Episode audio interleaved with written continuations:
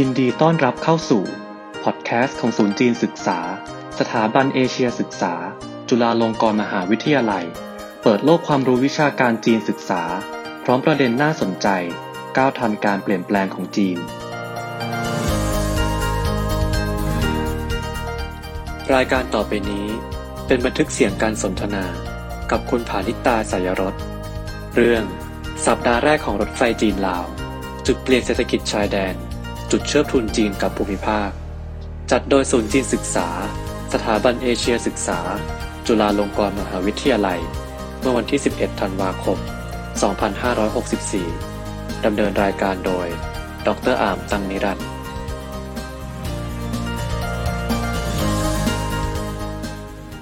ครับกราบสวัสดีท่านผู้ชมทางบ้านทุกท่านนะครับ ที่มาติดตามกิจกรรมของศูนย์จีนศึกษา สถาบันเอเชียศึกษาจุฬาลงกรณ์มหาวิทยาลัยวันนี้นะครับเราก็มาชวนคุยกันสบายๆนะครับในค่ำคืนวันเสาร์เกี่ยวกับหัวข้อเรื่องสัปดาห์แรกของรถไฟจีนลาว ก็เป็นคำถามนะครับว่ามันเป็นจุดเปลี่ยนของเศรษฐกิจชายแดนหรือเปล่ามันเป็นจุดเชื่อมโยงทุนจีนเข้ากับภูมิภาคนี้มากน้อยอย่างไรนะครับ โดยที่วันนี้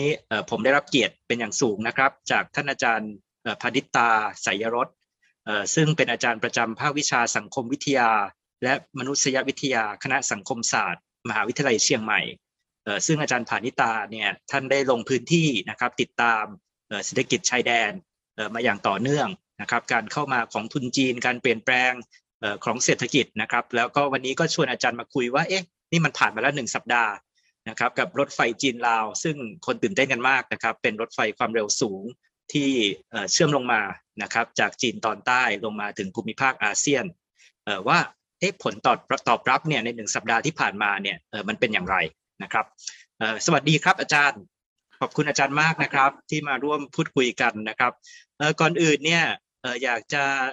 เรียนถามอาจารย์นิดนึงนะครับ ว่าอาจารย์ความสนใจทางวิชาการของอาจารย์เนี่ยเป็นในเรื่องเอ่อเกี่ยวกับอะไรนะครับ แล้วก็อาจารย์ในการที่อาจารย์มาดูเรื่อง Belt and Road เนี่ยอาจารย์ดูในมิติไหน นะครับอาจารย์ใช้มนุษยวิทยาเนี่ยเข้ามาจับอย่างไรนะครับขอบคุณค่ะอาจารย์อาร์มขอบคุณที่ชวนมาด้วยนะคะ เออด้วยความที่ตัวเองนี่เป็นนักเรียนด้านมันนักเป็นนักเรียน นักมนุษยวิทยาเนาะตอนนี้ก็ยังเป็นนักเรียนอยู่นะคะ ก็พูดง่ายๆก็คือนักมนุษย์เขาก็จะสนใจอย่างพวกเราก็จะสนใจเรื่องราวชีวิตธรรมดาของคนเนี่ยแหละค่ะ เราก็อาจจะไม่ได้เน้นในเรื่องของโอ้โหสถิติตัวเลขมากนัก เพราะฉะนั้นเราก็จะเหมือนนักเล่าเรื่องเนาะ แล้วก็จะสนใจเรื่องของผู้คนเรื่องราวชีวิตของคนนะคะเพราะฉะนั้นความสัมพันธ์ของผู้คนรอบๆตัวในสังคมมันจะเป็นเรื่องที่เราโฟกัสทีนี้เรื่องส่วนตัวที่ตัวเองกำลังทำงานวิชาการอยู่เนี่ยก็จะไปสนใจเรื่องของโครงสร้างพื้นฐาน อืมครับ ว่าโครงสร้างพื้นฐานเนี่ยกับคนที่อยู่รอบโครงสร้างพื้นฐานเนี่ยเขามีความสัมพันธ์กันยังไงอืมแล้วครับถ้าเราเอ่อโครงสร้างพื้นฐานมันเกิดการปรับเปลี่ยนมันเกิดขึ้นมันหายไปหรือมันการปรับปรุงเนี่ยมันแล้วมันไปกระทบต่อ ความสัมพันธ์ของคนที่อาจจะเกี่ยวกับโครงสร้างพื้นฐาน ว่ามันอาจจะเอ่อมีความเปลี่ยนแปลงหรือว่าในทางที่ดีขึ้นหรือเปล่า หรือว่าเขาได้รับผลกระทบในทางที่เออชีวิตเขาลำบากลงอะไรอย่างเงี้ยครับอันนี้ก็จะอันนี้ก็พูดง่ายๆนะคะ แล้วก็พื้นที่อย่างนักมนุษยวิทยาอย่างเราอะ ก็จะสนใจเอ่อกลุ่มคนที่หลากหลายเนาะอย่างพื้นที่ที่เราเอ่อโดยส่วนตัวกำลังทำทำงานวิจัยอยู่เนี่ยค่ะ ก็จะเป็นพื้นที่ชายแดนที่เอ่ออำเภอเชียงของ ที่เชียงรายอย่างเงี้ยค่ะ ที่อำเภอเชียงแสนก็น่าทุกคนน่าจะเคยได้ยินเรื่องเอ่อสามเหลี่ยมสามเหลี่ยมทองคำใช่ไหมเราเคยได้ยิน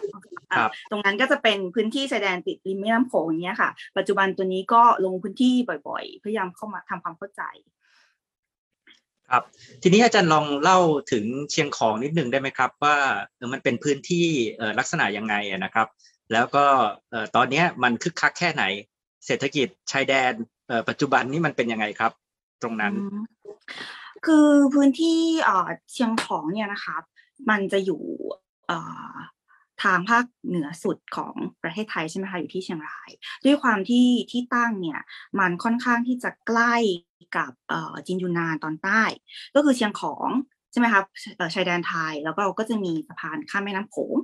นะคะเป็นสะพานมิตรภาพไทยลาวแห่งที่สี่เนาะข้ามแม่น้ำโขงไปก็จะเป็นห้วยทรายบ่อแก้วเป็นลาวนะคะครับพอผ่านขึ้นไปนิดนึงประมาณสองร้อยกว่ากิโลเมตรเนี่ยนะคะระยะทางไม่นานก็จะถึงชายแดนจีนนะคะอืมโมครัฮับนก็คือลาวเขาก็จะเรียกเอ่อบอดเตนใช่ไหมคะชายแดนบอดเตนแล้วก็เราน่าจะเคยได้ยินเอ่อที่เขาพูดถึงสถานีรถไฟบอดเตนใช่ไหมคะเอ่อพอครับบอดเตนเสร็จก็โมฮานนะคะทีนี้อืมเอ่อเชียงของเนี่ยคือ พื้นที่ชายแดนเชียงของเนี่ยคือถ้าอะถ้าถ้าพูดให้ทราบนะคะจริงๆเขามีประวัติศาสตร์ด้านการ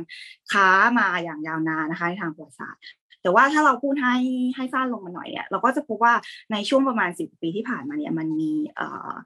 เขาเรียกว่านโยบายการพัฒนาเศรษฐกิจในภูมิภาคนะคะเกิดขึ้นก็จะมีอย่างเช่น World Bank ADB เข้ามาลงทุนด้านโครงสร้างพื้นฐาน แล้วก็อย่างสะพานที่เล่าไปเนี่ยก็จะเป็นการอ่า ลงทุนของจีนครึ่งหนึ่งรัฐบาลไทยครึ่งหนึ่งเพื่อที่จะเชื่อมต่ออาการเดินทางระหว่างภูมิภาคนะคะรวมครับทั้งอ่าเส้นทางที่เรียกว่า R3A เนี่ยก็เป็นเส้นทางขนส่งที่สำคัญที่เชื่อมมาจากจีนตอนใต้ผ่านลาว แล้วก็เข้าด่านที่เอ่อเชียงของเนี่ยค่ะ เพราะฉะนั้นเอ่อลักษณะของระบบโลจิสติกข้ามพรมแดนในเชียงของเนี่ยก็ถือว่าเป็นเอ่อเขาเรียกว่าอะไรอะเป็นธุรกิจที่ เกิดขึ้นมาหลังจากที่มีสะพานข้ามแม่น้ำโขงอืมใช่ครับแล้วก็ทีนี้ขอเล่านิดนึงครับคืออันเนี้ยมันเป็นลักษณะของเอ่อโครงสร้างพื้นฐานแบบการคมนาคมอย่างนี้ใช่ไหมคะที่เกิดขึ้นเชื่อมทีนี้ใกล้ๆเชียงของก็จะมีเมืองชื่อเชียงแสนก็เป็นครับนะประเทศไทย แต่ที่น่าสนใจก็คือว่าฝั่งตรงข้ามเนี่ยจะมีเขตเศรษฐกิจพิเศษของลาว ซึ่งจริง ๆ แล้วก็คือเอ่อ นักลงทุนจีนนะคะ ทุนจีนขนาดใหญ่เลย เป็น private company เนี่ยเข้ามาลงทุนสร้างเอ่อลงทุนเอ่อเรียกว่าสร้างเมืองใหม่อะ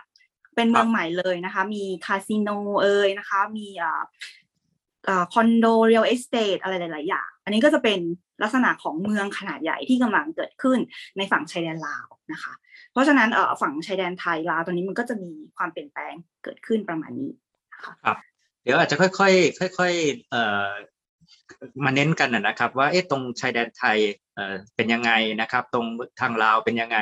แต่ว่าอยากให้อาจารย์ช่วยช่วยให้ให้ให้ภาพพวกเรานิดนึงอะครับ ว่าไอ้ตัวรถไฟเนี่ยมันผ่านตรงนี้ไหมหรือว่ามันไม่ได้ผ่านแต่มันมากระทบกับเอ่อเชียงของอืมอย่างไรอย่างเงี้ยนะครับอืม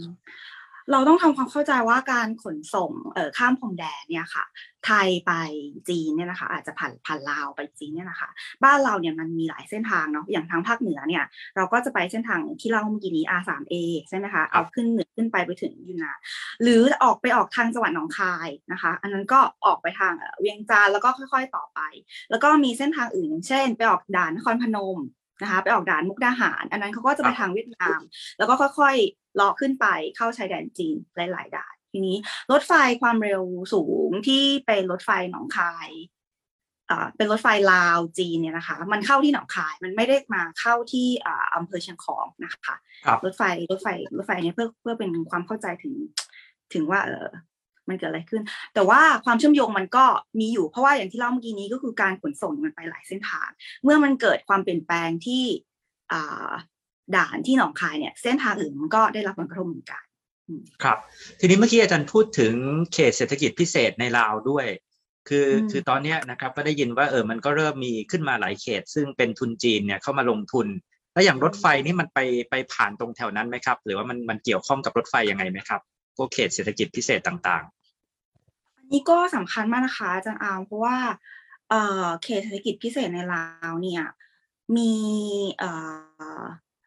ทุนจีนจำนวนมากเนี่ย เป็นสัดส่วนเรียกได้ว่ามากที่สุดหรือเปล่า คิดว่าน่าจะมากที่สุดนะ เกิดขึ้นตามเมืองใหญ่ ๆ ใช่ไหมคะ โดยเฉพาะอย่างเช่นบอดเตนเนี่ย ก็อืมถือว่าเป็นเขตเศรษฐกิจพิเศษเป็นเมืองใหม่ที่ถูก สร้างขึ้นก่อนที่รถไฟจะเสร็จด้วยซ้ำนะคะ แล้วก็ระหว่างระหว่างทางลงมาเนี่ยมันก็จะมีอีกอีกหลายอีกหลายเขตเศรษฐกิจพิเศษที่ที่รองรับอยู่ เพราะฉะนั้นเนี่ยความเชื่อมโยงระหว่างรถไฟกับเมืองใหม่เนี่ยก็คือว่าคือเวลาที่รถไฟมันเกิดขึ้นเนี่ยค่ะ เมืองที่มันเกิดขึ้นรายล้อมสถานีใหญ่เนี่ย มันก็จะเกิดความเปลี่ยนแปลง เพราะว่าผู้คนก็จะย้ายเข้ามาในเมืองใหญ่ใช่ไหมคะรถไฟก็อืมอาจครัจะบเป็นส่วนหนึ่งที่พาเขามา แต่ว่าคนที่เมืองใหญ่เนี่ยมันจะดึงดูดผู้คนหลายหลายๆระดับอ่านักลงทุนเอ่ยแรงงานเอ่ยไม่ใช่แค่แรงงานเราวนะ เมืองใหญ่อะมันก็จะดึงดูดแรงงานจีนเองใช่ไหมคะ ที่เข้ามาหาครับโอกาสเข้ามาในเมืองลาวมาทำมาทำเอ่อธุรกิจหรือว่ามาเป็นเอ่อมาเอ่อเขาเรียกว่าอะไรอะพนักงานออฟฟิศอะไรต่างๆ หรือแรงงานลาวเองที่อาจจะเคลื่อนย้ายจากภาคชนบทใช่ไหมเข้ามาทำงานในเมืองใหญ่เหมือนที่เรารู้ทั่วไป หรือแรงงานเพื่อนบ้านใช่ไหมคะเมียนมาเองก็เข้ามาหางานทำใช่ไหมหรือครับแรงงานไทยเองก็อาจจะเป็นส่วนหนึ่งไหมเพราะว่าพอเมืองมันเกิดขึ้นก็มีงานใช่ไหมคะอันนี้ครับก็มันก็จะเกิดก็จะเกิดความเปลี่ยนแปลงแบบนี้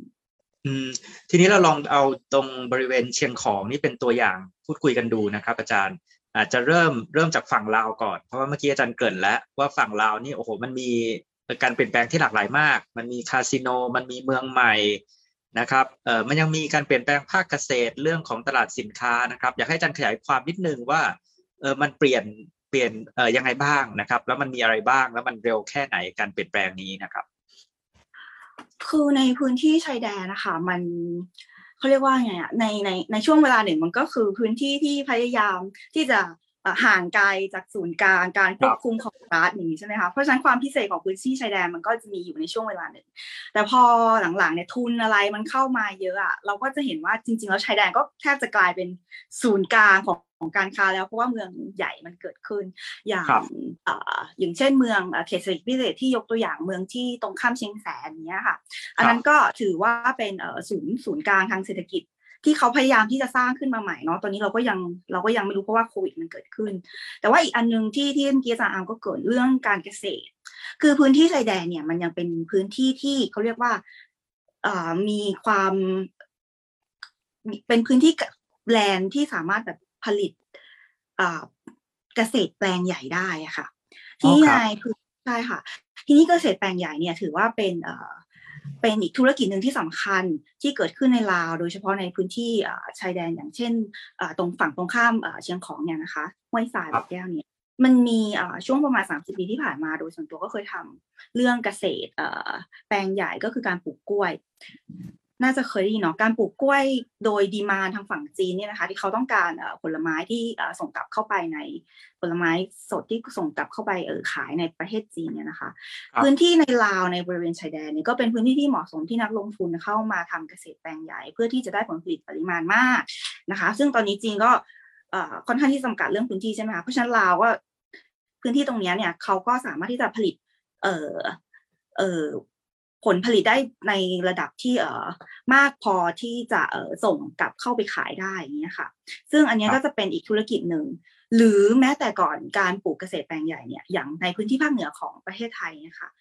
อย่างเช่นสวนลำไยเป็นต้นเนาะครับเราก็จะได้ยินเรื่องข่าวเรื่องลงลำไยที่อืมมีนักธุรกิจจีนมารับซื้อ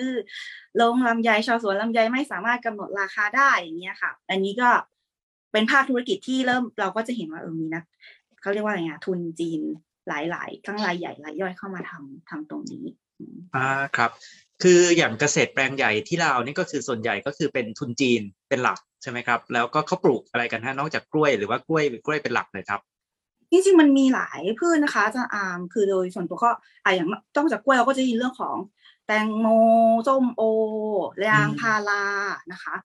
จริง ๆ ก็น่าจะมีอีกหลายพืชพันธุ์เนาะแต่โดยส่วนตัวก็อืม ไม่ได้ติดติดตามเยอะขนาดนั้น อาจจะเป็นพืชเศรษฐกิจประมาณเนี้ยค่ะอืมอืมครับ แล้วแล้วถ้าเกิดมองฝั่งไทยอะครับ อาจารย์มันเป็นลักษณะเหมือนกันไหมกับฝั่งลาวหรือมันต่างกันยังไงครับ ในแง่ของเกษตรแปลงใหญ่ใช่ไหมคะอาจารย์อาร์มในแง่ของเกษตรแปลงใหญ่ด้วย แล้วก็ในแง่ของเอ่อการเข้ามาของทุนจีนในพื้นที่ด้วยอะครับงั้น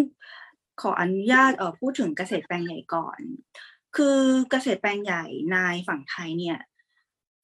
จะทำไม่ค่อยได้เหมือนทางฝั่งลาว เพราะว่าเออเราไม่ได้มีพื้นที่คือเวลานักอ่าเขาอยากเวลานักลงทุนจีนมาเนี่ยเขาอยากได้พื้นที่ที่มันติดกัน เพราะว่ามันสามารถควบคุมอะไรหลาย ๆ อย่างได้ใช่ไหมคะแต่ว่าฝั่งครับไทยเนี่ยเรื่องที่ดินเนี่ยเราไม่ได้มีพื้นที่ใหญ่ตรงตามความต้องการเขาขนาดนั้น เพราะฉะนั้นเนี่ยมันก็จะเป็นลักษณะอย่างตัวตัวอย่างที่ตัวเองเคยทำเนี่ยก็คือ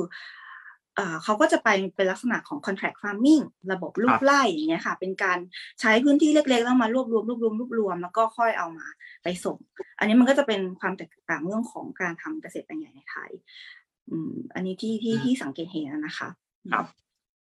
ครับ แล้วการเข้ามาของทุนจีนในไทยลักษณะมันเหมือนหรือต่างกับเรายังไงบ้างครับอาจารย์ อืม เอาเป็นว่าขอขออนุญาตพูดถึงลักษณะการเข้ามาเป็นเป็นเอ่อเป็นระบบเป็นเลือกเลือกเป็นระบบธุรกิจดีกว่าเนาะเพราะว่าโดยส่วนตัวเนี่ยทำทำงานค่อนข้างจะไมโคร ก็เลยไม่ไม่กล้าที่จะพูดในภาพที่มันใหญ่นักในเรื่องที่เราครับไม่ไม่ได้ทำทำตรงนั้นนะคะอาจารย์อาเดี๋ยวขอขอพูดอย่างเช่นอ่าอย่างรูปแบบการเข้ามาในประเทศไทยกับครับประเทศประเทศลาวเนาะเออเราแบ่งอย่างนี้ดีไหมคะ ก็คือ อันดับแรกเนี่ยรูปแบบมันจะเป็นลักษณะหนึ่งทุนจีนขนาดใหญ่ เป็น private company ทุนจีนขนาดใหญ่ ทุนจีนข้ามชาติเลย อย่างที่ยกตัวอย่างเช่น เขาสามารถที่จะสร้างเมืองเมืองใหญ่ได้ อันนั้นเป็นรูปแบบหนึ่งอืมที่เราที่เราครับเห็นในไลน์นะคะครับทุนจีนขนาดใหญ่ที่เข้ามาในไทย แต่อาจจะไม่ใช่พื้นที่ยังของนะ อาจจะเราจะได้ยินเรื่อง EEC อันนั้นก็เป็นครับทุนจีนขนาดใหญ่ที่เขาไปอยู่ที่ EEC ทีนี้อีกระดับหนึ่งอาจจะเล็กลงมาเป็นทุนจีนรายเอ่อรายย่อยนะคะ ครับที่ไม่ได้แบบโอ้โหเป็นทุนแบบ ใหญ่ขนาดนั้นเนี่ยก็มีเข้ามาอย่างเช่นในพื้นที่ชายแดนที่ตัวเองทำงานอย่างเนี้ยธุรกิจที่เราเห็นได้ชัดเลยนะคะ ก็คือธุรกิจโลจิสติกข้ามพรมแดนเป็นอืมทุนจีนรายย่อยที่เอ่อเขาเนี่ยตามมาตามเส้นทาง R3A แล้วก็ครับข้ามฝั่งมาเอ่อเปิดกิจการที่เชียงของนะคะ อันนี้ก็จะเป็นรูปแบบของรายย่อยที่เหมือนกับว่าอะอาจจะมีหนึ่งรูปแบบอาศัยเครือข่ายทางธุรกิจมาเริ่มต้นธุรกิจนะคะ สองก็คือเอ่อเหมือนกับให้คนแชร์หุ้นกันกับคนไทย แล้วมาร่วมกันเปิดเปิดธุรกิจอย่างเงี้ยนะคะ แต่เราก็อาจจะได้ยินว่าอ๋อบางคนก็จะเล่าให้ฟังว่าเอ้ยจริง ๆ มันเป็นแบบโอ้ยเงินจีนนั่นแหละเป็นนอมินีอะไรอย่างเงี้ยนะคะ เราก็เราก็จะได้ยินเขาพูดกันแบบนี้เหมือนกัน อีกรูปแบบหนึ่งก็คือน่าสนใจนะคะอาจารย์อามในในส่วนตัวรู้สึกว่าน่าสนใจเพราะว่าเราสนใจรายย่อย แล้วรายย่อยที่เขาเล่าให้เราฟังเนี่ยเรา เวลาเราพูดคุยเนี่ยเขาก็จะบอกว่า จริง ๆ แล้วเนี่ยเขาก็เหมือนกับหาข้อมูลในอินเทอร์เน็ต นะโอ้เรียนจบมาจากง่ายๆอย่างนั้นเมืองจีนอันครับใช่เป็นแบบวัยรุ่นหนุ่มสาวที่เรียนจบมาจากเมืองจีนแล้วก็หาข้อมูลในอินเทอร์เน็ตนิดนึงหิ้วกระเป๋ามาแล้วก็ โอเค มาหาในพื้นที่เลยลุยลุยแบบว่าโอเค มาหาคนทำงานมาเริ่มเรียนรู้ในพื้นที่ว่าจะแบบ เริ่มต้นยังไงดีมาหาผู้จัดการคนไทย ให้ผู้จัดการคนไทยช่วยใช่ไหมแล้วก็เหมือนกับว่าเออสร้างเขาเรียกว่าอะไรสร้างความไว้เนื้อเชื่อใจซึ่งกันและกัน อันนี้ก็จะเป็นเป็นรูปแบบที่น่าสนใจนะคะ อีกรูปแบบหนึ่งที่เราก็คิดว่าน่าสนใจก็คือเป็นลักษณะของนักศึกษาจีนที่เรียนจบที่เมืองไทยอยู่เมืองไทยนานทำความเข้าใจวัฒนธรรมไทยได้ ระยะเวลาหนึ่งไม่มีปัญหาเรื่องการสื่อสาร แล้วก็เริ่มธุรกิจโลจิสติกเขาบอกว่ามันเป็นธุรกิจที่ง่ายสำหรับคนจีนอะที่จะเริ่มต้นเขาก็มาจากธุรกิจธุรกิจนี้แล้วก็ค่อยๆเริ่มทำอันนี้ก็เป็นอีกรูปแบบหนึ่ง อาจจะเล่าย่อยหน่อยนะคะ เวลาพูดถึงธุรกิจโลจิสติกนี่เอ่อหมายถึงส่งของไปเมืองจีนอย่างเงี้ยเหรอครับอาจารย์อ่าใช่ค่ะมันก็จะเป็นลักษณะเหมือนเอ่อธุรกิจที่เขารับหน้าที่อะแล้วแต่บริษัทเช่น บริษัทที่เขาจะทำหน้าที่เดินเอกสารเนาะนำเข้าส่งออก แล้วก็จะอาจจะมีรถบรรทุกนะคะคอนเทนเนอร์ให้บริการ แล้วก็รับ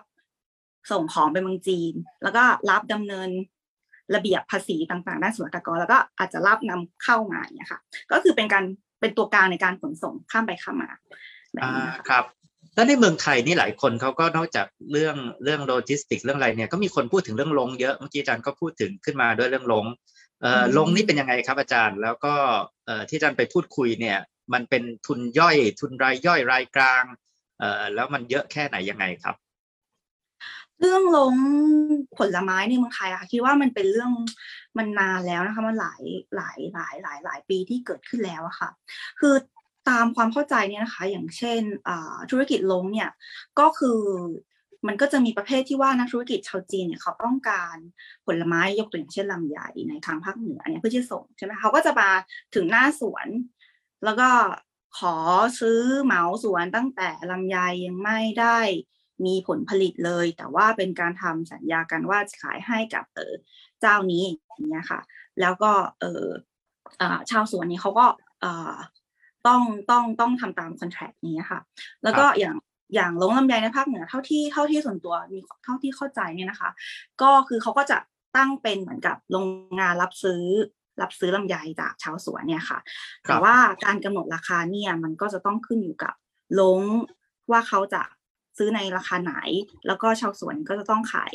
ขายตามเอ่อราคาที่ลงเป็นคนตั้ง เป็นผู้รับซื้อเหมือนเป็นเป็นตัวแทนผู้รับซื้อลำไยมาแล้วเขาก็จะเอาไปเอ่อแปรรูปนู่นนี่นั่นแล้วก็ส่งออกแทแทนชาวส่งออกไป รวบรวมผลผลิตจากชาวสวนแล้วก็ไปส่งออกในจีน อืม แต่ว่าประเด็นที่ลงลงลงที่เขาพูดกันเป็นสิบสิบปีแล้วก็คือการครับกำหนดราคา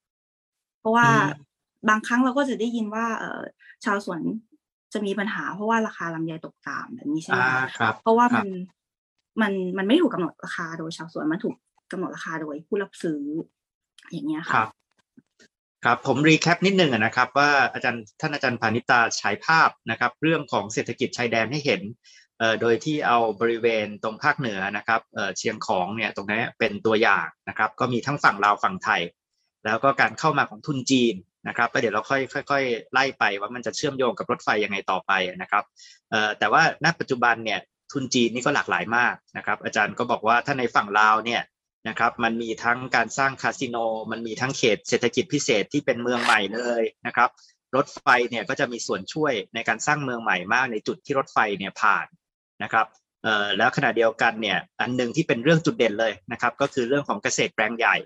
ซึ่งอันนี้ค่อนข้างเป็นลักษณะพิเศษ เพราะว่าอาจารย์บอกเราว่ามันมีในฝั่งลาวชัดเจนนะครับเป็นการเข้ามาของทุนจีนนะครับทำทำเกษตรแปลงขนาดใหญ่นะครับ แต่ว่าอันเนี้ยมันยังไม่ค่อยเห็นฝั่งไทยเนี่ยไม่มีนะครับเรื่องนี้เท่าไหร่นะครับอันนี้ก็ก็เป็นส่วนของพื้นที่ลาว ส่วนในฝั่งไทยเนี่ยมันจะเป็นในเรื่องของเกษตรก็จะเป็นเกษตรที่แปลงเล็กเล็กกว่านะครับ แล้วก็เรื่องของล้งนะครับ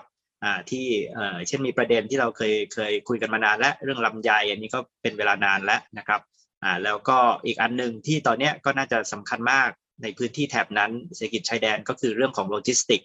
นะครับซึ่งคนจีนเนี่ยก็เข้ามาทำโลจิสติกต่างๆ ที่จะส่งของส่งเอ่ออะไรต่างๆเนี่ยกลับไปจีนนะครับโดยที่อาจารย์ก็บอกว่าเออส่วนใหญ่เนี่ยลักษณะพวกนี้มันก็เป็นทุนรายย่อยนะครับเอ่อมากกว่าที่จะบอกว่าจะเป็นทุนขนาดใหญ่ ทุนขนาดใหญ่นี่ก็ อาจจะเป็นเรื่อง EEC แล้วนะครับเป็นเรื่องเมืองใหม่แล้วแต่จะไม่ได้เป็นเอ่อบริเวณเศรษฐกิจชายแดนเอ่อขนาดนี้เท่าไหร่นะครับเอ่ออาจารย์ครับอย่างอย่างอาจจะเสริมนิดนึงว่าอย่างเพราะว่าคิดว่าเกษตรแปลงใหญ่ฝั่งลาวเนี่ยเอ่อมันมีเอ่อผลลัพธ์อะไรที่มันเป็นความน่ากังวลไหมกับภาคเกษตรไทย หรือว่ามันจะส่งผลยังไงบ้างไหมครับ กับกับภาคเกษตรเอ่อของภูมิภาคเราครับ อืม คือผลกระทบของการทำเกษตรแปลงใหญ่เนี่ยค่ะ ถ้าถ้าผลอันนี้พูดในแง่ของสิ่งแวดล้อมก่อนเนาะอาจารย์อาร์มครับยังไม่พูดถึงเรื่องแบบเศรษฐกิจอะไรอย่างเงี้ยเนาะก็คือเกษตรแปลงใหญ่เนี่ยมันจะมีปัญหามากสำหรับเออสิ่งแวดล้อมเพราะว่าอย่างมันจะมีการอย่างอย่างงานที่เคยทำเนี่ยค่ะ ช่วงเวลาสี่ห้าปีที่ผ่านมาเนี่ยอย่างการผลิต กล้วยแปลงใหญ่เนี่ยมันจะใช้สารเคมีค่อนข้างมากนะคะจารย์อามซึ่งอันนี้มันก็เคยเป็นประเด็นในในพื้นที่ลาวเหมือนกัน เพราะว่ามันก็จะไปกระทบกับดินกับแหล่งน้ำนอกจากนี้ก็คือแรงงานที่เขาเข้าไปทำในสวนกล้วยตรงนี้มันก็จะเป็นปัญหาเพราะว่ามันเป็นปัญหาเรื่องสุขภาพของแรงงานที่เขาไปเผชิญกับเออสารเคมีโดยตรงเนี้ยค่ะถ้าหากว่าเออเหมือนกับรัฐบาลตรงนั้นหรือว่าเออระบบระบบป้องกันแรงงานตรงนั้นเนี่ยมันไม่มันไม่ได้คุ้มครอง ตัวของแรงงานที่เข้าไปทำเนี่ยตรงนี้มันก็มันก็ค่อนข้างที่จะเกิดปัญหาเยอะ แล้วอย่างที่เรียนก็คือเกษตรแปลงใหญ่ในพื้นที่ชายแดนก็ยิ่งเป็นพื้นที่ที่เข้าถึงยากด้วยใช่ไหมคะ เพราะว่าครับในป่าดงพงไพรก็ยากที่จะตรวจสอบอ่า อย่างเงี้ยปัญหาการเอ่อ ex- exploit แรงงานอย่างเงี้ยมันมันก็เป็นความเสี่ยงที่ที่จะเกิดขึ้นได้อย่างเงี้ยค่ะ อันนี้ก็ขออนุญาตตอบในแง่ผลกระทบแบบ สังคมและสิ่งแวดล้อมเนาะเพราะว่าโดยส่วนตัวไม่ไม่ได้เออถนัดด้านเออเศรษฐกิจเป็นหลักอะนะคะอาจารย์อามครับอืมแต่น่าสนใจมากเลยครับอาจารย์ เพราะว่าผมคิดว่าอืมเนี่ยในรอบ 5 ปีเนี่ยเราเห็นการเปลี่ยนแปลงที่ชัดเจนมากใช่ไหมครับ แล้วตอนนั้นนี่ตั้งแต่ที่มันมีข่าวที่ว่าจะสร้างรถไฟเนี่ยเออผมคิดว่าทุนจีนนี่ก็เข้ามาเตรียมตัวแล้วก่อนก่อนรถไฟเสร็จถูกไหมเพราะว่าเขาก็คาดหมายแล้วว่าต่อไปเนี่ยไอ้ความเชื่อมโยงเอ่อ ทางเศรษฐกิจระหว่างลาวกับจีนนะครับ มันมันน่าที่จะใกล้ชิดกันมากหลังจากที่มีรถไฟแล้วนะครับทีนี้เมื่อกี้อาจารย์ก็เกริ่นแล้วล่ะว่าว่าโอเค รถไฟจริงๆแล้วมันผ่านมาทางหนองคายเส้นนั้นใช่ไหมครับมันอาจจะไม่ได้ไปทางภาคเหนือเนี่ยโดยตรงนะครับแต่ว่ามันมีผลกระทบอะไรบ้าง อย่างเช่น ตอนนี้สมมติอาจารย์ลงพื้นที่อยู่เข้าใจว่าตอนนี้อาจารย์ก็อยู่แถวเชียงของด้วยใช่ไหมครับอาจารย์คุยกับคนในพื้นที่เนี่ย เออเขารู้สึกไหมว่ารถไฟกำลังจะเปลี่ยนโมเดลธุรกิจการทำธุรกิจของเขาเอ่อหรือว่าเขาตื่นเต้นมากมากน้อยแค่ไหนครับ กับรถไฟที่กำลังมาถึง ที่มาถึงแล้วนะครับ ไม่ใช่กำลังมาถึง คือก่อนหน้าที่รถไฟไม่มาเนี่ยนะคะ เราเราเราก็เคยพยายามถามเหมือนกันว่าผู้ประกอบการเขาคิดเห็นยังไง กลัวไหม่เดี๋ยวจะเกิดความเปลี่ยนแปลงไหมเพราะว่าพื้นที่เชิงของตรงนี้ใช่ไหมคะเขาก็ตอนที่รถไฟไม่มาเขาก็มองว่าก็น่าจะยังไปได้ หมายถึงว่าแบบ ทางรถก็น่าจะยังไปได้นะ เพราะว่ามันก็ใกล้เราก็ยังขนส่งภาคการเกษตร ผักผลไม้เออผลไม้จากฝั่งเชียงของเนี่ย ส่งขึ้นไปยูนนานก็เป็นพื้นที่ใกล้เขาก็คิดอย่างนั้น แต่ทีนี้อ่าพอรถไฟมาแล้วเนี่ยเขาก็เริ่มเห็นความเปลี่ยนแปลงเกิดขึ้นครับ เพราะว่าเอ่อในช่วงเอ่อสัปดาห์ที่ผ่านมาอย่างเงี้ยค่ะ เท่าที่เราได้สัมภาษณ์เนี่ยเขาก็เห็นว่า มันเกิดเอ่อตั้งแต่ช่วงเดือนตุลาคมเนี่ยมันเอ่อด่านที่เคยขนส่งโดยทางรถปกติเนี่ยมันปิดนะคะด่านที่โมฮานมันปิดเพราะว่าสถานการณ์โควิด มันมีการเอ่อเอ่อคนขับรถติดโควิดอะไรอย่างเงี้ยค่ะ ทางการจีนเขาก็ปิด สิ่งที่เกิดขึ้นก็คือรถที่จะต้องส่งมาจากโมฮานเข้ามาทางเชียงของเนี่ย ปริมาณลดลงมากตู้คอนเทนเนอร์ก็ไม่ผ่านเข้ามา แล้วในช่วงหนึ่งสัปดาห์ที่ผ่านมารถไฟที่วิ่งที่หนองคายที่เริ่มเดินรถแล้วก็ขนส่งสินค้าเนี่ย ทางผู้ประกอบการก็พบว่าตู้เนี่ยมันไปตู้คอนเทนเนอร์ที่ขนส่งสินค้าค่ะ มันไหลไปทางระบบรางมากโอ้ขึ้นครับครับค่ะ ก็เขาก็เริ่มเป็นกังวลเพราะว่าระบบอ่าระบบรางเนี่ย มัน มันสามารถที่จะมีความต่อเนื่องในการขนส่งสินค้าในปริมาณมากๆหลายๆเที่ยวหลายๆเที่ยวใช่ไหมคะแล้วนอกจากนั้นเนี่ยเขาก็สังเกตเห็นว่าระบบขนส่งตู้คอนเทนเนอร์ผ่านระบบรางเนี่ยค่อนข้างที่จะทันสมัย เพราะว่าระบบจีนเนี่ยสามารถที่จะรักษาคุณภาพของสินค้าที่เป็นเช่น ผักผลไม้สดเนี่ยผ่านตู้คอนเทนเนอร์ที่มีระบบรักษาความเย็น เนาะครับเป็นเหมือนเหมือนตู้เหมือนตู้เย็นที่ที่ที่ทำให้เออผลไม้ยังคงอยู่ได้เนี่ยค่ะอันนี้ก็เป็นจุดที่เอ่อผู้ประกอบการ เริ่มที่จะเห็นความเปลี่ยนแปลงในช่วงห้าหกวันที่ผ่านมานี่ค่ะ ก็ก็เกิดเกิดความกังวลเกิดขึ้น เพราะว่าสินค้าผลไม้หรืออย่างอื่นที่เคยเข้าทางเนี้ยมันมีมันมีปริมาณลดลงอย่างเห็นได้ชัดแล้วก็ถ้าหากว่าทางฝั่ง ฝั่งผู้ประกอบการที่เป็นคนจีนนะมองเห็นว่าต้นทุนของระบบรางมันถูกกว่าฝั่งทางนี้แล้ว แล้วก็ความติดขัดอะไรเนี่ยมันน้อยกว่า มันก็อาจจะเป็นไปได้ที่เขาจะไปเลือกขนส่งทางหนองคายแล้ว จากหนองเอ่อขนส่งผ่านเข้ามาทางเอ่อระบบรางสู่เวียงจันทร์แล้วก็เข้าไทยผ่านทางหนองคาย เพราะว่าการเดินทางขนส่งตู้จากหนองคายเข้าสู่กรุงเทพมหานครตลาดไทยอย่างเงี้ยค่ะ มันก็ใกล้อืมมันก็เลยเป็นครับเกิดเป็นความกังวลของของผู้ประกอบการโลจิสติกส์ทางฝั่งนี้เหมือนกัน เพราะว่ามันเหมือนกับกระทบกันไป อ่าครับครับ ก็คือกลายเป็นว่าไอ้เส้นทางหลักเนี่ยจากเดิมที่เป็นอ่าสามเอหรืออะไรที่เป็นเส้นทางทางบกบกเนี่ยมันอาจจะชิฟมาเป็นรถไฟเอ่อใช่มากมันเป็นขึ้นใช่ใช่ไหมครับไม่เป็นความกังวลค่ะอาจารย์อาร์มข้อสังเกตก็คือว่า เราไม่รู้อะไรเลย ผู้ประกอบการก็ นั่งกังวลว่า โอ้ยทำยังไงดีเปิดผ่านมาห้าวันผู้ประกอบการก็มานั่งกังวลอย่างที่เล่าอะก่อนหน้านี้เขาก็ยังคิดว่ามันไปได้ใช่ไหมพอสถานการณ์โควิดปิดด่านอะไรปุ๊บอ้าวยังไงดี แล้วพอผ่านมาห้าวันอ้าวเขาทำไมไปทางรางแล้วล่ะอะไรอย่างเงี้ย คือมันถ้าข้อสังเกตเนาะอาจารย์มันมันมันกลายเป็นเหมือน เราค่อนข้างเป็นฝ่ายรับเหมือนกันนะเหมือนเราเราไม่รู้อะไรเลยอย่างเงี้ยเราเราเราไม่สามารถคาดเดาอะไรได้มากอย่างเงี้ยค่ะ ในขณะที่แบบทางฝั่งจีนเขาก็สามารถที่จะ ปรับเปลี่ยนได้อย่างรวดเร็ว เพราะว่าระบบรางบ้านเขามันเชื่อมต่อใช่ไหมอ๋อทางนี้ไปไม่ได้แล้วได้เลยงั้นไปอีกทางหนึ่งระบบรางส่งไปได้อะไรอย่างเงี้ยค่ะอันนี้มันก็เป็นเนาะมันเป็นข้อสังเกตที่แบบระบบโลจิสติกส์มันมันมีความแตกต่างกันนะ ในเรื่องของการพัฒนาความเชื่อมต่อตรงเนี้ยค่ะอ่าครับ เพราะว่าจริง ๆ เส้นทางมันเริ่มจากเขาเขาก็ปรับเปลี่ยนได้เลยใช่ไหมครับ คือเขาเห็นว่าทางบกมันติดขัดขึ้นมาเขาก็บอกเอ้ยนี่ไงมีทางราง แล้วรางเนี่ยมันก็อย่างที่อาจารย์บอกเมื่อกี้ว่ามันเสถียรกว่าด้วย มันก็มีข้อได้เปรียบใช่ไหมครับอืมของการขนส่งเอ่อทางราง นะครับเอ่อทีนี้ถ้าถ้าฟังดูเนี่ยมันก็ดูว่าเอ่อเศรษฐกิจการค้าก็เชื่อมโยงกันมากขึ้นนะครับเอ่อหลายอย่างมันก็อาจจะเป็นบวกกับในทางเศรษฐกิจนะครับ เราดูเอ่อหลายคนบอกโอ้ตัวเลข GDP ลานะครับ จะต้องเพิ่มแน่นอน การเข้ามาของทุนจีนจะต้องเยอะขึ้นอะไรก็ตามนะครับเอ่อแต่ว่าเอ่อในภายใต้ไอ้ไอ้ความตื่นเต้นอะไรเหล่านี้นะครับเอ่ออาจารย์ก็คงจะทราบว่ามันก็มีเสียงวิจารณ์ มากมายเหมือนกันนะครับในในทางนโยบายก็จะมีพูดถึงว่ามันเป็นกับดักหนี้หรือเปล่านะครับรัฐบาลลาวนี่โอ้โหจะหมดตัวไหมกับโครงการรถไฟจะได้ประโยชน์จริงไหมอะไรนะครับ แต่ว่าอาจารย์เนื่องจากอาจารย์เนี่ยได้สัมผัสนะนะครับกับกับผู้คนในพื้นที่นะครับชายแดนนะครับทั้งคนไทยคนลาวเนี่ยมาเยอะเนี่ยนะครับอออยากให้อาจารย์เล่าอาจจะเริ่มเดี๋ยวเริ่มฝั่งลาวก่อนแต่เดี๋ยวมาฝั่งไทยด้วยนะครับ ว่า ว่าคนในพื้นที่เนี่ยเขาคิดยังไงกับเรื่องรถไฟนะครับ คือเขาตื่นเต้นเอ๊ะหรือว่าเขาเขารู้สึกว่าโอ้โหเนี่ยทุนจีนจะมาเยอะเลยนะครับ คุกคามเขานะครับเออมันเป็นความรู้สึกแบบไหนฮะบวกลบ หรือมันผสมผสานกันหลายแบบครับ ออกตัวก่อนว่าไม่ใช่ผู้เชี่ยวชาญด้านลาวนะคะอาจารย์อามครับแต่ว่าอยากจะแชร์กับอาจจะผู้ผู้สนใจทั่วไปเนาะเพราะว่าเราเราถือเราก็พยายามที่จะติดตามเออข่าวสารทางฝั่งลาวที่มันหลากหลายครับเพื่อจะ เข้าใจภาพนี้นะคะ อาจจะอย่างนี้ขอขออนุญาตเล่าทางฝั่งลาวเนาะคือ โครงสร้างพื้นฐาน โครงการโครงสร้างพื้นฐานขนาดใหญ่เนี่ยอย่างเช่นรถไฟเนี่ยคือนัยยะของมันนอกจากการขนส่งแล้วเนี่ยมันมีนัยยะของ modernity อยู่อาจารย์อาร์มใช่ไหมเรารู้สึกว่าประเทศความเป็นโกลสมัยบอลใหม่เซาครับใช่ ความทันสมัยความเจริญ ความพัฒนามันมีมันมีนัยยะที่ซ่อนอยู่ใน ในตัวของเทคโนโลยีนี้ใช่ไหมคะ แล้ว ประเทศที่จะรู้สึกตื่นเต้นเนี่ยก็คือประเทศ global south อย่างเราเรานี่แหละ เพราะว่าบ้านเราไม่มีรถไฟความเร็วสูงใช่ไหม อย่างเช่นครับถ้าที่เยอรมนีวิ่งมีรถไฟความเร็วสูงจากโคโลนไปแฟรงก์เฟิร์ตก็แค่อีกสายหนึ่งคนเยอรมันก็คงไม่ตื่นเต้นอะไรใช่ไหมก็แค่มีอีกสาย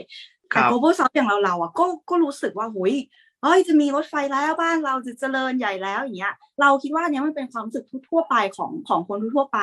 ที่จะรู้สึกแบบนั้น ทีนี้ทางฝั่งลาวโอเค ขอพูดถึงแน่นอนทางรัฐบาลหรือว่า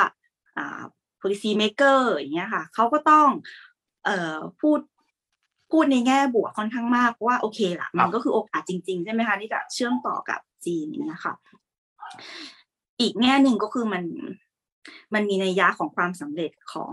คำสัญญาของรัฐบาลที่ให้กับประชาชนใช่ไหมว่าจะเป็น land link ว่าจะเป็นโมเด r นิตี้ครับ นี่คือ product ที่ชัดเจนที่สุดใช่ไหมโหรถไฟวิ่งทะลุภูเขาข้ามแม่น้ำโอ้ตื่นเต้นสิใช่ไหมแต่ทีนี้อะพูดถึงคนธรรมดาบ้างอะโอกาสของคนหนุ่มสาวอันนี้ขอพูดถึงโอกาสก่อนในแง่บวก คนหนุ่มสาวเราก็เรียนภาษาจีนใช่ไหมคะอาจารย์เรียนภาษาจีนเพื่อที่จะได้มีเอ่อหนึ่งอะทำงานที่บริษัทรถไฟแน่นอน อาจจะทำงานหลังจากนี้กิจการท่องเที่ยวก็จะเติบโตใช่ไหมคะคนหนุ่มสาวที่ได้ภาษาจีน ได้รับการศึกษาที่ดีเนี้ยก็มีโอกาสในการที่จะ เข้าไปทำงานตรงนั้น ครับ อันเนี้ยก็เป็นภาพของของโอกาสเนาะแต่ทีนี้อืมเราลองดูว่า เอ๊ะแล้วมันก็มีความกลัวเหมือนกันนะ มันไม่ใช่แค่โอกาสสำหรับคนทั่วไปที่คนลาวทั่วไปที่เห็นประสบ ความเปลี่ยนแปลงตอนที่รถไฟ จริง ๆ แล้วว่ามันไม่ใช่แค่รถไฟมานะคนลาวเขาเริ่มกลัวตั้งแต่รถไฟยังไม่มาแล้ว เพราะว่าอ๋อการครับสร้างรถไฟมันต้องผ่าน มันต้องการใช้ที่ดินใช่ไหมคะอาจารย์ครับมันต้องเอาที่ดินของชุมชนที่อยู่ในแผนงานก่อสร้างไป เพราะว่าเอ่อเขาก็ต้องถูกย้ายออกไปใช่ไหมชุมชนครับนั้นชุมชนลาวหลาย ๆ ชุมชนก็จะต้องประสบปัญหาการถูกย้ายออกไปจากที่ตั้งเดิม โอเคล่ะเขาอาจจะรู้สึกว่ามีรถไฟก็ได้ก็ดี แต่ว่า เนี่ยเขาจะต้องถูกรัฐเอาที่ดินไปอืมสิ่งที่เขากังวลคือในข่าวหรือว่าอะไรที่เราได้ยินกันมาเนี่ย ก็คือว่าครับหนึ่งรัฐยังไม่จ่ายเงิน ก็มีหลายเคสที่รัฐจ่ายเงินช้า มีหลายโอ้เคครัสบที่รัฐไม่ได้เออจ่ายเงินตามราคาตลาดใช่ไหมคะเหมือนเราถ้าเราไม่ขายให้รัฐเราขายให้คนทั่วไปเราได้แพงอย่างเงี้ยแต่ว่าเราทำยังไงไม่ได้ รัฐครับจะเอาไปในราคาที่มันถูกใช่ไหมคะหรืออ่ารัฐอาจจะทดแทนที่ดินอื่นให้ชาให้นะคะ อย่างเช่นที่ดินการเกษตร แต่ที่ดินนั้นมันไม่ได้เหมาะสมกับการปลูกพืชผักเนี่ยเขาก็สูญเสียอาชีพตรงนี้ไป เพราะฉะนั้นคนลาวอีกกลุ่มหนึ่งก็จะต้องเผชิญหน้ากับกับอืมประสบการณ์แบบเนี้ยประสบการณ์ที่มันไม่ใช่โอกาสอะเป็นประสบการณ์ที่รถไฟมาพราก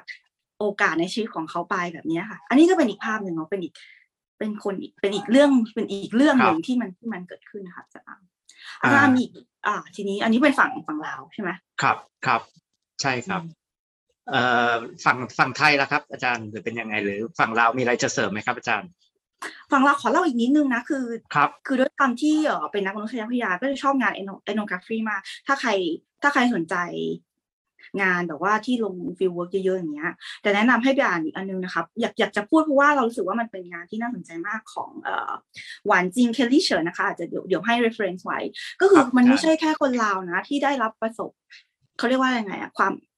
มันมีคนคนคนจีนด้วย เมื่อกี้อาจารย์อาร์มพูดถึงเรื่องหนี้หนี้สาธารณะใช่ไหมคะครับใช่คงารันบงานที่เนี้ยพูดถึงหนี้สาธารณะผ่านเรื่องเรื่องของคนธรรมดาที่น่าสนใจมาก คือคนงานจีนที่มาก่อสร้างทางรถไฟในลาวคืออืมเรารถไฟเนี่ย มันสัญญาว่ามันจะนำความเจริญรุ่งเรือง จะนำความร่ำรวยมาสู่ผู้คนใช่ไหมครับแต่งานชิ้นเนี้ยเนี่ยอธิบายว่ามันมีคนที่จ่ายไปก่อนหน้านี้แล้วไง ก็คือคนงานก่อสร้างจีนที่ถูกอ่า exploit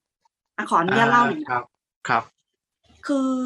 งานเนี้ยค่ะ เขาไปทำเขาเรียกว่าเออลงพื้นที่ในลาว แล้วก็สัมภาษณ์กลุ่มคนงานก่อสร้างที่เอ่อมาทำงานเอ่อก่อสร้างทางรถไฟในลาวสิ่งที่ครับเขาพบก็คือว่าปัญหาแรงงานก่อสร้างพวกนี้เนี่ย ด้วยความที่เขาเป็นคนจีนแล้ว พอมาสร้างทางรถไฟในลาวเนี่ยเขาจะต้องไปอยู่ในที่ที่เอ่อ ห่างไกลจากเมืองใช่ไหมคะเพราะฉะนั้นเนี่ยมันก็ง่ายที่เขาจะถูกเอารัดเอาเปรียบเนาะเพราะเขาไม่ได้มีเครือญาติไม่ได้อยู่ที่ไหนก็ไม่รู้ เพราะฉะนั้นเนี่ยอืมความเสี่ยงตรงนี้ก็เกิดขึ้น แล้วปัญหาที่เกิดขึ้นเป็นระดับลงมาก็คือว่าสเตทเอ่อรัฐวิสาหกิจจีนที่สร้างรถไฟเนี่ยบริษัทใหญ่เนี่ยมีปัญหาทางการเงินจ่ายเงินช้านะคะ บริษัทที่ซับคอนแทรคมาเนี่ยนะ ก็หาวิธีเอาตัวรอดเมื่อไม่ได้เงินมาจากบริษัทใหญ่ใช่ไหมครับก็ต้องหา วิธีเอาตัวรอดก็คือไป exploit แรงงานตัวเองหนึ่งจ่ายเงินช้าต้องทำงานสองสามเดือนกว่าจะจ่ายเงิน บางคนโอ้ครับก็คือไม่ได้รับเงินเลยทำงานหกเดือน ครับ บางคนก็คือกลับบ้านมือเปล่า อันเนี้ยก็คือออเป็นแรงงานจีนที่ถูก exploit ระหว่างที่เขามาก่อสร้างใช่ไหมคะอันเนี้ยก็เป็นอีกสตอสตอรี่หนึ่งที่เขาพูดถึงเรื่องการเป็นหนี้อะ จริง ๆ แล้วครับแรงงานจีนอะจ่ายให้แล้วนะ ก็คือทำงานฟรีไงทำงานฟรีแล้วกลับบ้านไปอย่างเงี้ยเออใช่ไหมเออนี่ก็เป็นเป็นงาน ethnography ที่เรารู้สึกว่ามันมันมันมีความน่าสนใจ เพราะว่าเขาฉายภาพอีกภาพหนึ่งมันไม่ใช่แค่ว่าเออคนลาวที่ถูกเอารัดเอาเปรียบ คือมันมีคนลาวที่ถูกเอารัดเอาเปรียบเหมือนกันที่เวลามาทำแรงงานอย่างเงี้ยค่ะแล้วก็ครับอยู่ใน subcontract ที่ที่มีปัญหาด้านการเงิน แต่ว่าคนลาวเนี่ยด้วยความที่เขาอยู่ในพื้นที่หมู่บ้านเขาเองมีเครือญาติเขาก็ไปประท้วงได้เขาไปกดดันเออเออ老板อะ boss ของบริษัท subcontract อะครับว่าแบบอ้าวจะจ่ายไหมไม่จ่ายอ๋อนี่คนในหมู่บ้านนั้นมารวมตัวกันแต่กลายเป็นว่าเพราะว่าแรงงานเขาก็ชวนเพื่อนจีนมานี่กลับเป็นว่าทว่าทำอะไรไม่ได้เลยใช่ไหมครับใช่เพราะไม่มีไม่มีญาติพี่น้องอะจะอ่าช่วยยังไงครับเงี้ยครับครับ โอ้จะเล่ายาวหน่อยนะโทษทีนะคะโอ้ไม่ไม่ครับ ผมว่าน่าสนใจมากและยิงต้องบอกอาจารย์ผานิตาว่าว่าทุกครั้งที่คุยกับนักมนุษยวิทย์นักมนุษยวิทยา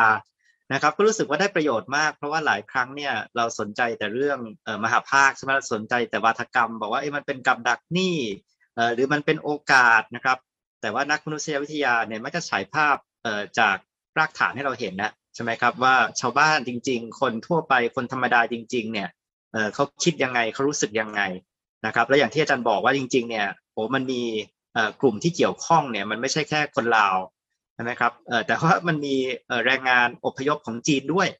นะครับ เพราะอย่างในการสร้างโครงสร้างพื้นฐานใน Belt and Road เนี่ยหลายโครงการเนี่ยก็ก็ใช้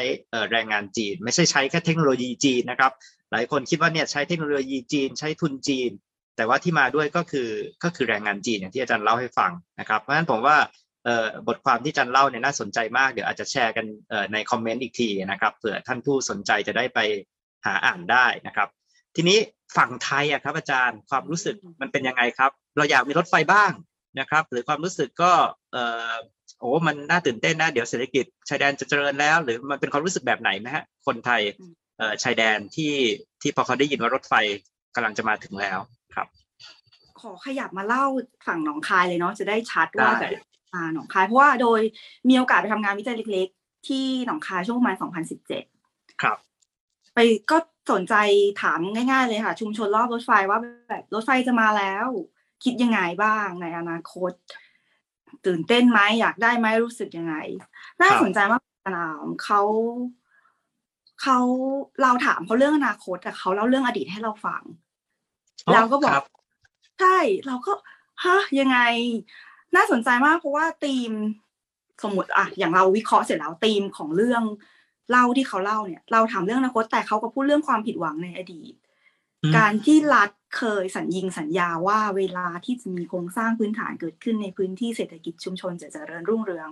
เขาบอกเขาผิดหวังมาโดยตลอดเวลา เขาครับเราเราเราถามเขาว่า อุ้ยรถไฟจะมาแล้วตื่นเต้นไหมอยากได้ไหมเขาถามว่าจะสร้างจริงๆเหรอ จะสร้างจริง ๆ ใช่ไหมมัน เขาเขาจะสร้างเหรอเขาจะมีเงินเหรอเออเนี่ยชาวบ้านเออไม่ใช่ชาวบ้านเขาถึงบอกว่าคนในชุมชนอะเขาพูดกับเราแบบนี้เลยอ่าครับคือใช่ก็คือมันมันเป็นเรื่องของก่อนที่เราเราทราบกันดีว่าฝั่งไทยอะค่ะ มันมีเรื่องของความช้าในการดำเนินสัญญาอะไรต่างๆล่วงเลยมาเนาะจนถึงทุกวันนี้มันก็ไม่ได้ขึ้นหน้าไปไหน เพราะฉะนั้นความเชื่อมั่นของชุมชนที่มีต่อรัฐบาลกลางเนี่ย มันก็ค่อยๆหายไปตามเวลาที่มันช้าอย่างเงี้ยค่ะ ครับ แล้วแต่แต่ว่าเอ่ออีกอันหนึงก็คือเราอาจจะพูดเรื่องที่ดินในลาวใช่ไหมแต่อย่างฝั่งไทยเนี่ย ลักษณะของพื้นที่ชายแดนในเมืองไทยอะค่ะ อย่างที่หนองคาย มันเป็นพื้นที่เศรษฐก่อนหน้านี้มันเป็นพื้นที่เศรษฐกิจ เพราะเศรษฐกิจพิเศษมาแล้ว เพราะฉะนั้นเนี่ยที่ดินในพื้นที่หนองคายมันไม่ได้อยู่ในมือของชุมชนหรือไม่ได้มืออยู่ในมือของ คนทั่วๆไปส่วนใหญ่มันจะไปอยู่ในมือของนายทุนตั้งนานแล้วนะคะครับเพราะฉะนั้นเรื่องของการแบบยึดที่แบบในลาวเนี่ยเราอาจจะไม่ได้เห็นชัดเจนมากนักอีกภาพหนึ่งก็คือคนในชุมชนเองอะก็เขารู้สึกว่าถ้าสมถ้ารถไฟจะมาแล้วจะอ่ามีมีการเวนคืนที่ดินเกิดขึ้นเนี่ย สิ่งที่เขากังวลไม่ใช่เรื่องของการเอ่อ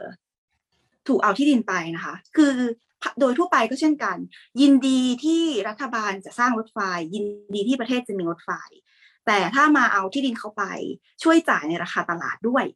อืมเพราะราคาตลาดตอนนี้มันแพงแล้ว ถ้าอืมถ้าจะมาเอาที่ดินเขาไปช่วยบอกเขาด้วยว่าเขาต้องย้ายไปวันไหน จะอ่าให้เขาย้ายไปเมื่อไหร่ ช่วยให้ราคาที่เป็นธรรมแล้วก็ช่วยอ่าอ่าเขาเรียกว่าอะไรอะมีมีเอ่อความแน่นอนให้เขาบอกเขาว่าเขาจะต้องเตรียมตัวยังไงเขาจะต้องไป มีเรื่องอีกเรื่องขอเล่าหน่อยนะคะครับดีเลยครับอาจารเราย์ไปคนั่รังบก็ชอบเล่า อย่างเราไปลงที่พื้นที่ที่หนองคายที่ใกล้ๆกับสถานีรถไฟเนี่ยครับเอ่อคุณป้าร้านขายของคนหนึงเล่าให้เราฟังว่าเนี่ยเนี่ยเนี่ยคนไต้หวันเนี่ยเขาปั่นจักรยานมาถามซื้อที่ดินแถวเนี้ยวันก่อนเขาก็มาถามซื้อที่ดินป้า แล้วก็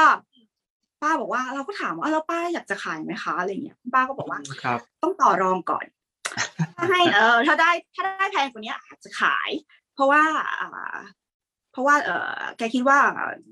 เขาคุณป้าบอกว่าอาจจะย้ายขายได้ราคาดีใช่ไหมคะแล้วก็ครับจะย้ายไปอยู่ข้างนอก เพราะว่าตอนนั้นที่ดินรอบนอกเนี่ยมันมันราคาถูกกว่าอย่างเงี้ยอืค่ะมเออมันก็จะเป็นภาพที่เหมือนกับ คนชุมชนเองก็เริ่มรู้แล้วอะรู้รู้สึกตัวแล้วว่าเฮ้ยอยากจะแบบมีส่วนร่วมกับเออ เขาเรียกว่าอะไรอะ land speculation อะการเก็งกำไรที่ดีเหมือนกันนะคะอาจารย์อ่าครับครับ จริง ๆ ผมว่าว่าสนุกมากอาจารย์ เพราะว่าเราได้มุมมองใช่ไหมจากคนข้างล่างนะครับ แล้วก็คนตัวเล็กตัวน้อยเนี่ยเออมันดีกว่าที่เราคุยกันในภาพใหญ่นะครับ ซึ่งเอ่อเราคุยกันภาพใหญ่เยอะมากอาจารย์ แล้วก็จริงๆเนี่ยพออาจารย์พูดเรื่องนี้มันก็เลยโยงมาอีกเรื่องหนึ่งใช่ไหมก็คือเรื่องว่าเอ๊ะเวลาทุนจีนเข้ามา เพราะว่าเราพูดกันนะครับว่ารถไฟลาวเอ่อ รถไฟจีนลาวมาแล้วนะครับ มาพร้อมกับความเจริญนะครับ การลงทุนหรืออะไรก็ตาม แต่ว่ามาพร้อมกับทุนจีนน่ะนะครับ แล้วก็อาจารย์ก็บอกแล้วการเปลี่ยนแปลงของเศรษฐกิจชายแดนฝั่งลาวนะครับ มีเขตเมืองใหม่เออเขตเศรษฐกิจพิเศษ มีคาสิโน มีเกษตรแปลงใหญ่ฝั่งไทยก็มีลงนะครับเออก็มีเกษตรมีโลจิสติกนะครับเออแต่ว่าคนคนเดิมเนี่ยมันก็มีทุนท้องถิ่นอยู่นะครับ ทีนี้อยากให้อาจารย์เล่านิดนึงว่าเออที่อาจารย์สัมผัสมาเนี่ยไอ้ interaction ระหว่างทุนใหม่ ทุนจีน ทุนภายนอกนะครับ กับทุนท้องถิ่นเนี่ยเออมันเป็นลักษณะไหน มันมาร่วมมือกัน มันมาเนี่ยก็ก็อุปถัมภ์กันนะครับ เป็นโนมินีให้กันและกันนะครับเอ่อหรือว่ามันเป็นลักษณะของไม่ที่จะมากลืนชั้นนะครับชั้นชั้นถูกต้องเปลี่ยนไปทำอย่างอื่นนะครับ แล้วมันมีลักษณะของของการต่อต้านจากทุนท้องถิ่นเนี่ยเออมากน้อยแค่ไหนอย่างไรบ้างไหมครับเออมันต้องขึ้นอยู่กับธุรกิจ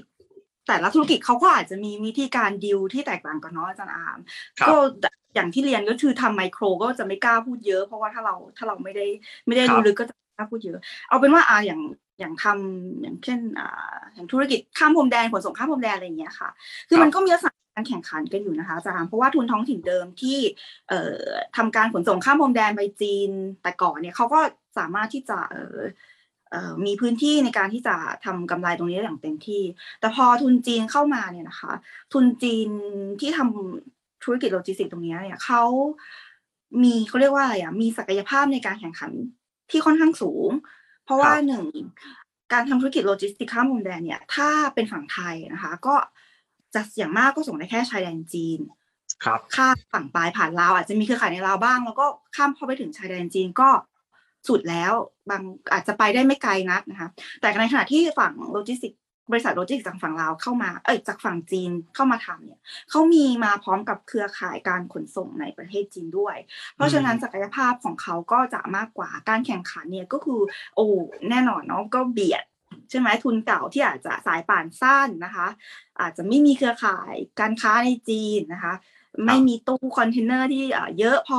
ที่จะรองรับอ่าดีมานจากฝั่งนู้นอย่างเงี้ยแน่นอนอะอ่าทุนเก่าไทยที่ก็อาจจะสายปานสั้นอย่างที่ว่าก็ล้มหายตายจากนะคะปรับปรับตัวไม่ทันอย่างเงี้ยค่ะ อันนี้ก็จะมีลักษณะของการเออเรียกได้ว่าเบียดทุนท้องถิ่นอยู่เหมือนกันนะคะม อันนี้ก็จะครับเป็นเป็นลักษณะเหมือนเหมือนตัวอย่างที่เกิดขึ้นในในชายแดนเนาะอย่างธุรกิจแบบเนี้ยก็ก็ก็จะก็จะเห็นได้ชัดว่ามันเขาเรียกว่ายังไงอะมันมันชัดเจนนะคะครับอันเนี้ยก็เรื่องเป็นตัวอย่างหนึ่งแล้วกันอืมครับ ทีนี้เอ่อช่วงที่ผ่านมาโควิด นะครับ อาจารย์ลงพื้นที่ครั้งล่าสุดเนี่ยเอ่อเขารู้สึกยังไงกันบ้างเศรษฐกิจชายแดนมันเป็นยังไงเอ่อโควิดเนี่ยมันโอ้โหกระทบ หนักมากน้อยแค่ไหน หรือว่ามันต้องเปลี่ยนเรื่องธุรกิจไปเลยยังไง เพราะว่าเอ๊ะมันน่าจะกระทบใช่ไหมครับกับการการที่เดินทางระหว่างการการเปิดเมืองนะครับมันมันหนักหนาสาหัสแค่ไหนแล้วมันเป็นยังไงบ้างครับอาจารย์คือผลกระทบที่เกิดขึ้นอย่างพื้นที่ที่ลงอย่างที่เชียงของเนี่ยค่ะ อย่างที่เราทราบกันก็คือปกติด่านถ้าด่านเปิดเนี่ย การขนการค้าขายระหว่างข้ามพรมแดนมันก็โฟล์ใช่ไหมคนจากฝั่งลาวหรือว่าคนจีนในฝั่งลาวข้ามมาฝั่งไทยมาซื้อของกลับไปอันนี้เป็นรายย่อยใช่ไหมหรือรายใหญ่เขาก็ขนคอนเทนเนอร์กัน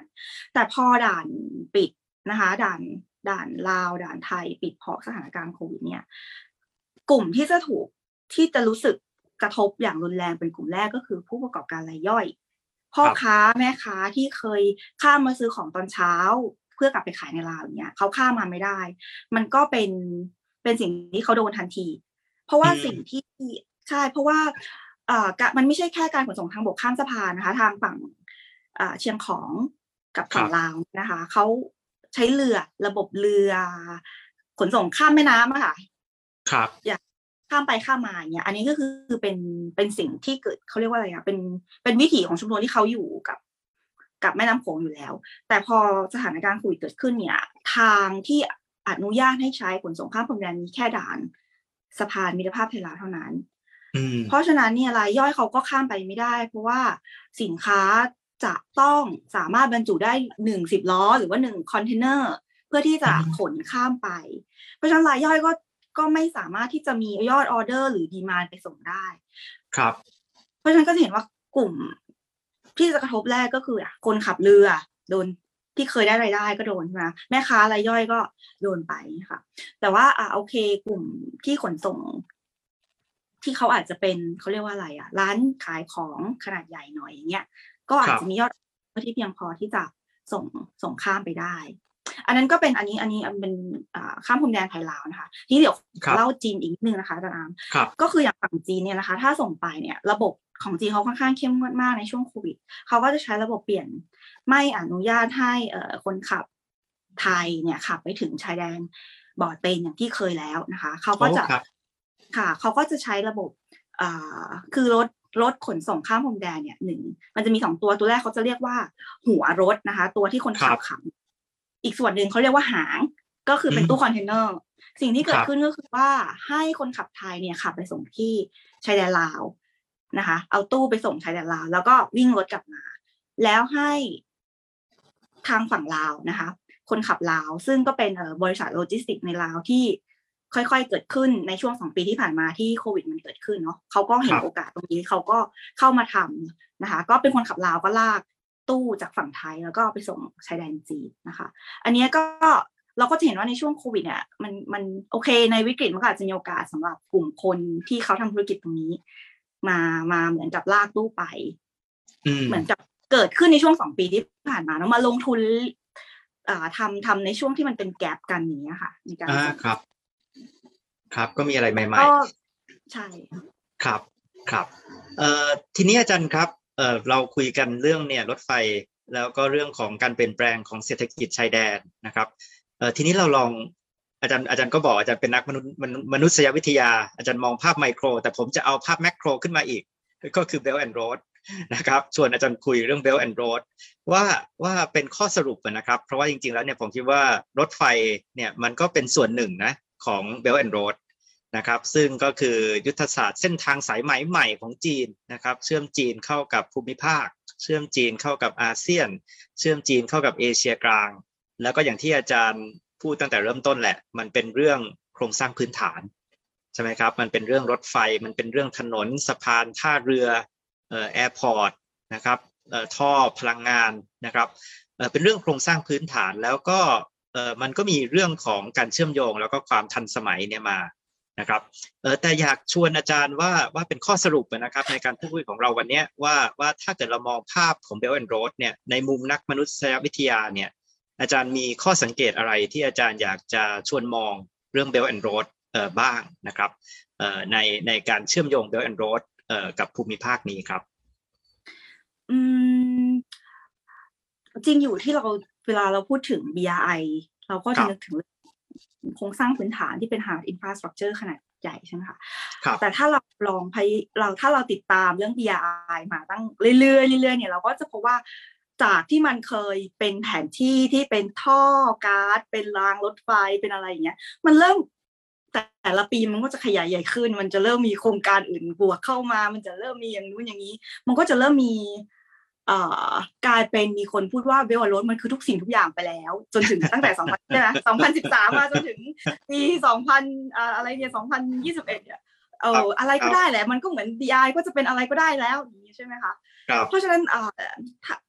ข้อสังเกตก็คือว่าจริง ๆ แล้วอะเราสามารถที่จะมอง เราสามารถที่จะมอง BI ให้มันกว้างขึ้นได้ ถ้าเราอยากจริง ๆ แล้ว BI มันก็คือเขาเรียกว่าอย่างไงมันมีความนามธรรม อยู่ใช่ไหมคะ ถ้าเราครับถ้าเราสังเกตอะเพราะว่าเอ่อพอถึงช่วงระยะเวลาหนึ่งเนี่ย ดูเหมือนว่าอะไรอะไรก็จะเป็น BI แล้วไม่ใช่แค่โครงสร้างพื้นฐานมันเริ่มเชื่อมมาจีนจะเริ่มเริ่มพูดถึงเรื่อง people to people ใช่ไหมคนกับคนน่ะเออใช่ไหมมันก็จะเริ่มมาในเรื่องของอ่าวัฒนธรรมบ้างเรื่องของผู้คนบ้างเนี้ยค่ะ หรืออาจจะเป็นอ่า ความร่วมมือด้านอื่น ๆ ที่จะมาเชื่อมโยงใน BI ก็อันนี้เป็นเป็นข้อสังเกตว่าเออแน่นอนแหละ รถไฟเวลาเราพูดถึง BI เราอาจจะถ้าจะพูดถึง BI จะพูดอะไรสักอย่างหนึ่งก็จะนึกถึงโครงสร้างพื้นฐานรถไฟก็เป็นส่วนหนึ่งที่เรากำลังตื่นเต้นกันใช่ไหมคะครับแต่เราเราเราคิดว่าโอเค รถไฟอาจจะเป็นเป็นส่วนหนึ่งของของ BRI แต่ว่าหลังจากเนี้ย BI มันคือการ improvise ไปตาม context และบริบทที่ BI มันจะไปถึงอืม เพราะฉะนั้นเนี่ยมันมันมีความลื่นไหลยืดหยุ่นของ BI อยู่นะคะ ก็เออไม่สามารถที่จะพูดถึงพิดิกเราไม่ใช่แบบโอ้ยเราไม่สามารถที่จะพูดถึงอนาคตได้ แต่ว่าอาจจะให้ข้อสังเกตว่าเราเราสามารถที่จะเริ่มมองมันในลักษณะที่ยืดหยุ่นมากขึ้น แล้วอาจจะทำความเข้าใจมันมันได้มากกว่าโครงสร้างพื้นฐานที่แข็งตัวนะคะ ครับจริงๆน่าสนใจมากนะอาจารย์เพราะว่าพวกเราก็ติดตามเบลแอนด์โรดกันมาตลอด แล้วเราก็ มันตั้งเปลี่ยนชื่อมาก็เปลี่ยนชื่อแล้วนะครับ ตั้งแต่ตอนแรกที่สีจิ้นผิงไปแสดงวิสัยทัศน์ที่อินโดนีเซียที่อะไรก็มีนิยามแบบหนึ่งแล้วก็อย่างที่อาจารย์บอกว่าแม้กระทั่งนิยามเองเนี่ยซึ่งเป็นนิยามทางการของจีนเนี่ยมันก็มีพัฒนาการแล้วก็มีความยืดหยุ่นพอสมควรนะครับแล้วก็ผมคิดว่ามันก็ยาวนานแล้วตั้งแต่ 2013 เนี่ยมันก็ผ่านมาเยอะนะครับ ผ่านสงครามการค้า ผ่านการขัดแย้งระหว่างมหาอำนาจนะครับ มันก็ทำให้ตัว Belt and Road เนี่ย มันไม่น่าจะเป็น Belt and Road เดิมแล้วอะนะครับเพราะฉะนั้นถ้าเกิดว่าใครไปนั่งเปิดปี 2013 นิยาม Belt and Road ไปยังไงเนี่ยวันนี้มันก็อาจจะเป็นอีก Belt and Road หนึ่งนะครับแต่แน่นอนนะฮะว่าว่าใน Belt and Road เนี่ยอันนึงอะที่อย่างน้อยมันก็คงเป็นแกนของเรื่อง Belt and Road เนี่ยก็คือโครงสร้างพื้นฐานนะครับเพราะว่าเป็นจุดเริ่มต้นของ Belt and Road แล้วจริง ๆ โครงสร้างพื้นฐานเนี่ยอันที่เป็นแกนจริง ๆ ในมุมของจีนก็คือรถไฟนะครับรถไฟเนี่ยจริง ๆ แล้วเอ่อมันไม่ใช่แค่ แค่เป็นโมเด r n นิตี้ของลาวใช่ไหมครับความเจริญของลาวแต่ว่ารถไฟก็คือสัญลักษณ์ความเจริญของจีนนะครับคนจีนตื่นเต้นมากกับรถไฟความเร็วสูงว่าสร้างได้เป็นมหึมาเป็นมหากรรมนะครับมากที่สุดในประวัติศาสตร์ แล้วก็จริงๆก็คือเป็นการส่งออกรถไฟจีนมาสู่ประเทศรอบข้างมาสู่ภูมิภาค แล้วก็เป็นการเชื่อมโยงนะครับเส้นทางการค้าเส้นทางการลงทุนเนี่ยกลับสู่จีนนะครับอย่างที่อาจารย์บอก รถไฟไทยเนี่ยที่จะไปเชื่อมใช่ไหมกับรถไฟจีนลาวเนี่ย อันนี้ยังยังยังยังอยู่ในขั้นตอนของการก่อสร้างใช่ไหมครับไม่แน่ใจถึงไหนแล้วนะครับแต่ว่าของลาวเนี่ยเส้นนั้นเนี่ยเสร็จแล้วนะครับแล้วก็เปิดมาแล้วในสัปดาห์แรกนะครับวันนี้ผมก็รู้สึกดีใจมาก เพราะว่ารู้สึกว่าได้อัปเดตจากเรื่องราวจากพื้นที่จริง ๆ เรื่องราวจากคนทั่วไปจริง นะครับที่อาจารย์ได้ไปลงพื้นที่อาจารย์ได้ไปสัมผัสมาว่าเขารู้สึกยังไงนะครับเราชัดเจนเลยนะครับว่าในรอบ 5 ปีที่ผ่านมาเนี่ยเศรษฐกิจชายแดน ทั้งฝั่งไทยฝั่งลาวเนี่ยมันเปลี่ยนมาโหฬารนะครับเราเห็นเทรนที่ชัดเจนนะครับของการเข้ามาของทุนจีน แล้วก็การเปลี่ยนทุนทุนจีนเนี่ยนะครับในเศรษฐกิจการเมืองชายแดน แล้วก็รถไฟเนี่ยผมคิดว่ามันก็คงเป็นยิ่งเป็นตัวเร่งกระบวนการนี้ นะครับเพราะฉะนั้นเนี่ยก็คงต้องติดตามกันอย่างใกล้ชิดต่อไปนะครับ แล้วคงต้องชวนอาจารย์เนี่ยมาเล่าให้พวกเราฟังอย่างต่อเนื่องนะครับว่าว่าเรื่องใหม่ๆนะครับที่อาจารย์ศึกษานะครับในในบริบทเรื่องของ Belt and Road แล้วก็ในบริบทของคนธรรมดาที่มีผลกระทบแล้วก็เกี่ยวข้องโดยตรงเนี่ยกับ Belt and Road ซึ่งอันเนี้ยเป็นหลายอันเป็นสิ่งที่หายไปนะครับจากจากงานวิชาการที่ผมคิดว่าเราคุยกันเรื่อง Belt and Road เราคุยเรื่องภาพใหญ่กันเยอะมาก แต่ว่าเราไม่ได้ฟัง ความคิดความรู้สึกเสียงสะท้อนใช่ไหมจากคนข้างล่างนะครับ หรือแม้กระทั่งอย่างที่อาจารย์บอกแม้กระทั่งฝั่งแรงงานจีนเองนะครับสักเท่าไหร่นะครับวันนี้ก็ขอบพระคุณอาจารย์มากนะครับ แล้วก็ไว้มีโอกาสชวนอาจารย์มาแลกเปลี่ยนด้วยกันอีกนะครับแล้วก็ลาท่านผู้ฟังทุกท่านนะครับ แล้วก็ชวนท่านกดติดตามนะครับเพจของศูนย์จีนศึกษาสบันเอเชียศึกษาจุฬานะครับหรือสามารถ subscribe นะครับใน YouTube Channel ของศูนย์จีนศึกษา รวมทั้งติดตามนะครับพอดแคสต์ของศูนย์จีนศึกษาได้ในช่องทางต่างๆนะครับ Spotify นะครับแล้วก็ช่องทางพอดแคสต์อื่นๆนะครับวันนี้ลาไปก่อนนะครับขอบพระคุณทุกท่านมากครับ สวัสดีครับ ศูนย์จีนศึกษา สถาบันเอเชียศึกษา จุฬาลงกรณ์มหาวิทยาลัย